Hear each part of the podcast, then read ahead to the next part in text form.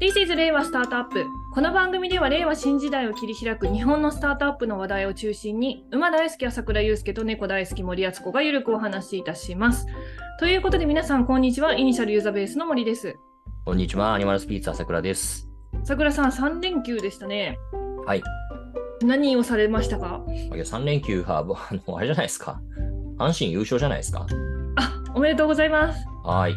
阪神ファおンめでですとかうございますというか、僕僕あの僕ね、ちょっと複雑で、はい。かいつまんで言うとですね、あの、もう野球はそんな見てないんですけど、はい。出身は兵庫県の西宮っていうところで、はい。これあの全国の方よく誤解なさってるんですけど、阪神タイガース大阪のチームだと思われてるじゃないですか。あ、私そう思ってました。ああ、うわ、出た、うわ、あ、ダメですか違うの、兵庫県西宮市だよ。甲子園球場って西宮だから、あ、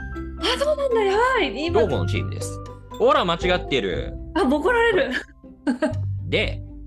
むしろさ、あの、オリックスって大阪のチームなんですよ、あれは。私逆に覚えてた。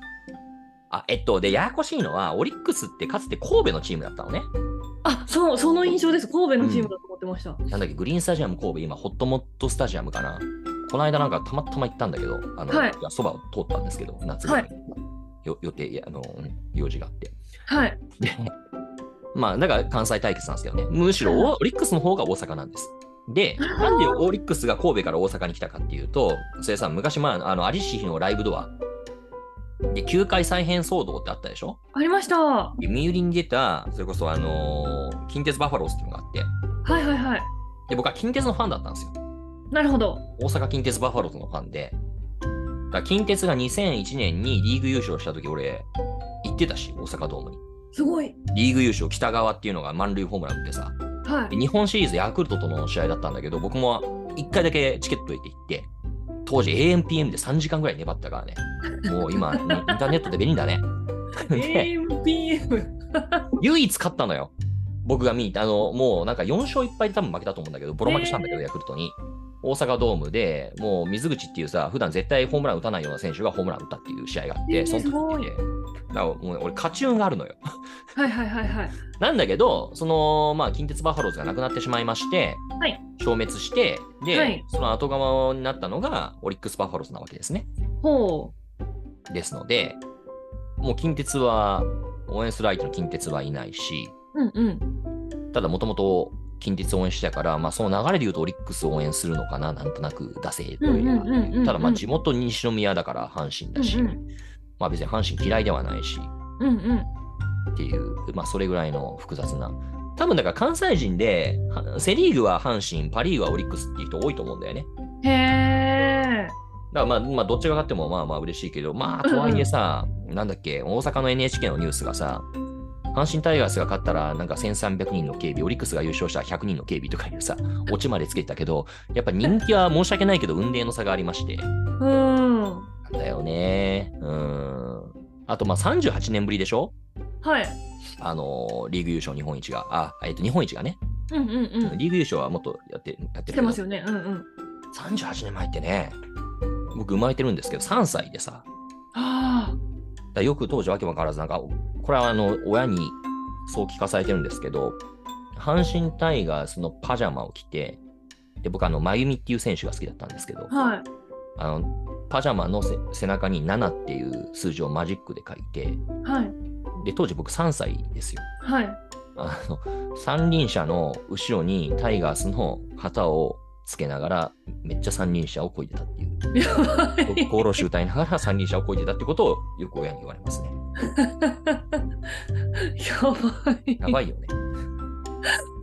あれでも不思議なのが神戸のあれいやなんだろうなんで大阪の印象がすごい強かったのってやっぱり道頓堀に飛び込むじゃないですかまあそうねそうだねその印象は強いんでしょうねきっとだから大阪だと思ってましたはうんまああの多いですよけど大阪じゃないからあ兵庫県西宮市ですからはあだからなんかで大阪の皆さんおめでとうございます大阪じゃねえからっていう西 む宮し市ろの大皆阪だっ様たらお前オリックスだっつうのっていうね思うわけですよなるほど原始的な意見に対してはい、ちゃんと覚えよはい、覚えてくださいうではあの西宮市の皆様おめでとうございましたありがとうございますはい。ということでですね、えーこの番組はスタートアップ情報プラットフォームイニシャルの提供でお送りいたします。イニシャルでは毎日新着スタートアップがアップデートされ、気になるテーマの企業検索やラウンド検索など、探したい企業が見つかります。気になる方はホームページへアクセス。はい、ということで今日のテーマに、えー入ってまいりたいと思います。はいえー前回に引き続きまして、まあ、前回ね、ちょっとあの、触りを説明したぐらいで終わった、えー、とさニュースビックス主催のカンファレンス、スタートアップエブリタイムの開催に先立って行われた、えースタートアップシーンを、えーあ間違えてました、えっと、現在のスタートアップエコシステムの問題点と喫緊で議論すべき論点をアップデートする、スタエコの論点、メタ認知編うんうんというプレイイベントが、えっと、11月2日に、えっと、オンラインで行われました。はいで、そのオンラインイベントに、えっと、朝倉さんにもご出演いただいておりました。はい、ありがとうございます。でですね、こちらですね、あの事前準備は結構大変で大変だったんですよ。うんうん。大変だったんです。え何をしてたかと言いますと、はいあの本番と本番ね、議論をした本番ね、ただこう、こうパネリストの方々を映して、こう喋るっていう形式でもなかったんですよね。うんうん。あの、フィグジャムというあのホワイトボードシステムを使いまして、えっ、と、そこ、まあ、あれですよね、こう議論するときって、会社とかで議論するときって、議論しながらホワイトボードとかにまとめるじゃないですか。うんうん。そうだ、ね。それをしたんです。うん。でですね、そのホワイトボードにですね、事前にですね、えーっと、ファクトと、えーっと、事前インタビューでもらった異臭というのを結びつけて、つけ、つけたものを作っておりました。なるほど。大変だった。うん、お疲れ様。 大変だった。だがですね、だがこれあんまりね、触れられなくて私は正直悲しい。 うんので、えーっと、この番組で触れていきたいと思います。はい。もう改めまして、あ、こちらの URL は、えーっと、どなたも見られると思いますので、後ほど、えーっと、共有をしておおきたいと思います。はい。えー今、朝倉さんには画面共有をしております。はい。こうね、一周っていうのがあって、その周りを取り囲んでいるのがファクトなんですけれども、はい。まあ、ファクトをまず見ていって、気になるファクトがある、あったら、それを見ていく感じにして、えっ、と、喋っていければと思っております。はい。気になるファクトはありますかちょっとわからん。見てて。ちょっとさ、これ、こも細かいからちょっとわかんないな。そうなんですよね。えっ、と、これね、どういうふうにやってるかっていうと、えっ、と、まず、異臭っていうのをビジネス、人、お金っていう3カテゴリーにざっくりと分けてまして、うん。えっと、それに関連しそうなファクトを取り囲んでいるという状況でございます。なるほどね。じゃあ、人、金、ビジネスの中で気になるものはありますかなんか、けど、森さんの、なんか好きなやつあげてくださいよ。おーえー、どうしようかな。 困るな。どうしようかな。お金から見ていくか。お金、はい。ちなみに、あの、この GDP っていう一番でかい、あの、課題は、もうい一番最初に朝倉さんに突っ込まれましたけど、これ、あ、こどれ真ん中ですねスタートアッ。プにそうそう、スタートアップに限らんやんけっていう話をですね、あの、この、このこのオンライン配信の冒頭で言われたのをあの大変記憶しております。そのあ、けど通り、あの、これすごはいい大事なテーマでさ、その、そうなんですよ。いや、いや、あの、なんだろう、そそれは、なんだろうな、何か揶揄するとかさ、別にスタートアップそうので論すね点じゃないですって言ってるわけでは決してなくって、いや、スタートアップの論点なんですよ。なんだけど、スタートアップについて、課題について語るってことは、なんか表面的にさ、なんかスタートアップにこういう支援策をすればいいとか、こういうお金を流し込めばいいとか、うんこういう教育をすればいいとかさ、なんかそういうアプリケーションレイヤーの話じゃなくて、ファンダメンタルにあ日そう本の産業構造だとか社会構造をどう変えていくかっていう話だと思っていて、なんかスタートアップの部分だけ取り上げて済む話では本来ないと思ってんだよね、うん。税制の話だって絡むと思うし、社会保障の話だって絡むと思うし、あのーいろいろ絡むわけですよ。おっしゃると通いうり。ことを申し申し上げたくて、そうですよねあのなのであの、すごく関係してるんですよ、この GDP の話っていうのも、僕はスタートアップに密接に関係してると思うんだけども、そこまで骨太の議論するんだったら、なんかね、起業しやすくなったら、なんかこれ解決しますとか、そういうう話じゃないよっていうことですね。おっしゃる通りです。あの、これ整理するときも実は大変困りました、置き場所に。うん。あの、いや、お金もビジネスも人も結びつくよねと思って、あの、どうしようかなと思って真ん中にペッと置きました。うん。という、えっと、背景がございました。でですね、じゃあお金に結びつけてみたいと思います。うん。こっから見ようかな。よいしょ。こう、いきなり、こ今度はこれはスタートアップの話ですね。えっ、と、ファクトとしてですね、VC ファンドの LP 構成の話がございまして、これ、まあよく出てくる話なんですけれうどんも、うんうん。まあこの、これはですね、金融庁が出してるあの資料から取ってきたんですけど、面白かったですよ。この、えー金融審議会、資産運用に関するタスクフォースというのがやってまして、あ今ね。で、それの事務局説明資料の中にあったものなんですけれども、えー、と2022年の LP、日本の VC ファンドの LP 構成と2020年、に2020年の米国の LP ファンドの構成が、えー、と対比される、同じスライドに対比されて乗っかってました。うんうん。で、これ見るとね、見事にあの違うんですけど、まあ、よく強調されるのが、ここ、ここですね、この、えーこの図表のですね、くあの、不当枠になって囲まれている、まあ、年金とかですね、こういう年金みたいなお金っていうのが、えー米国は、まあ、7割近く入っているが、えっ、と、日本だとね、このぐらい、ちょっとしか入ってなくて、まあ、事業法人と、えー金融機関が、えっ、と、銀行とかですね、が主体であるよというグラフでございました。うんうん。これ、あんま相変わらずこんな感じなんですね。そうですね。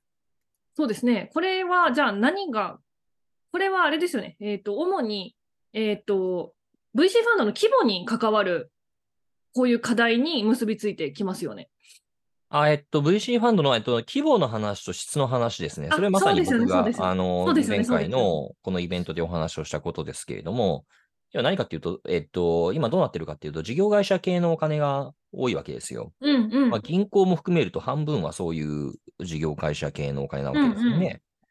で、えーそうなってしまうと何が起こるかというと、なんかすごく政策色が強いというか、そうですよね。うん。まあ、事業会社なんてさ、もうなんか、本当に、彼ら言いますけど、なんか、うちらはなんかその、フィナンシャルなリターンなんか求めてないんです。キャピタルゲインとか求めてませんって平気で言うじゃないですか。うんうんちょっと本当神経が知れないんですけど。で、なんか我々が求めてるのは、まあ、シナジーですとうんうん。いうことを言う。で、そうなると、どんどんどんどん、マーケットが歪むんですよね。うんうん。だって、まあ、とにかくさ、あの、まあ、VC 側としても、その人たちに関心を得るような案件を集めてこなければいけないわけで、で、まあ、別に、あの、極端な話、LP 側が、その、どんだけキャピタルゲイン上げたところで褒めてくれないってなるとさ、もう単に、あの、情報提供のためだけに投資をする、まあ、リサーチファームになっちゃいますよね。うん。だから当然そういう値付けとかも、なんていうか、本当にキャピタルゲイン得られるのかっていったような、まあそういったフィナンシャルな観点ってとこはどんどんどんどんおざなりにされていって、で、なんていうのかな、あの、まあそれよりもちゃんとおリサーチ機関としての役割を果たすべく、投資を仕切るっていったことが優先されてしまう。まあそういった誘引を引き放つような事業会社が、まあ3分の 1LP 占めてるって、これは異常な事態だと思うし、うん。まあ、銀行入れたら、まあ、半分ですよね。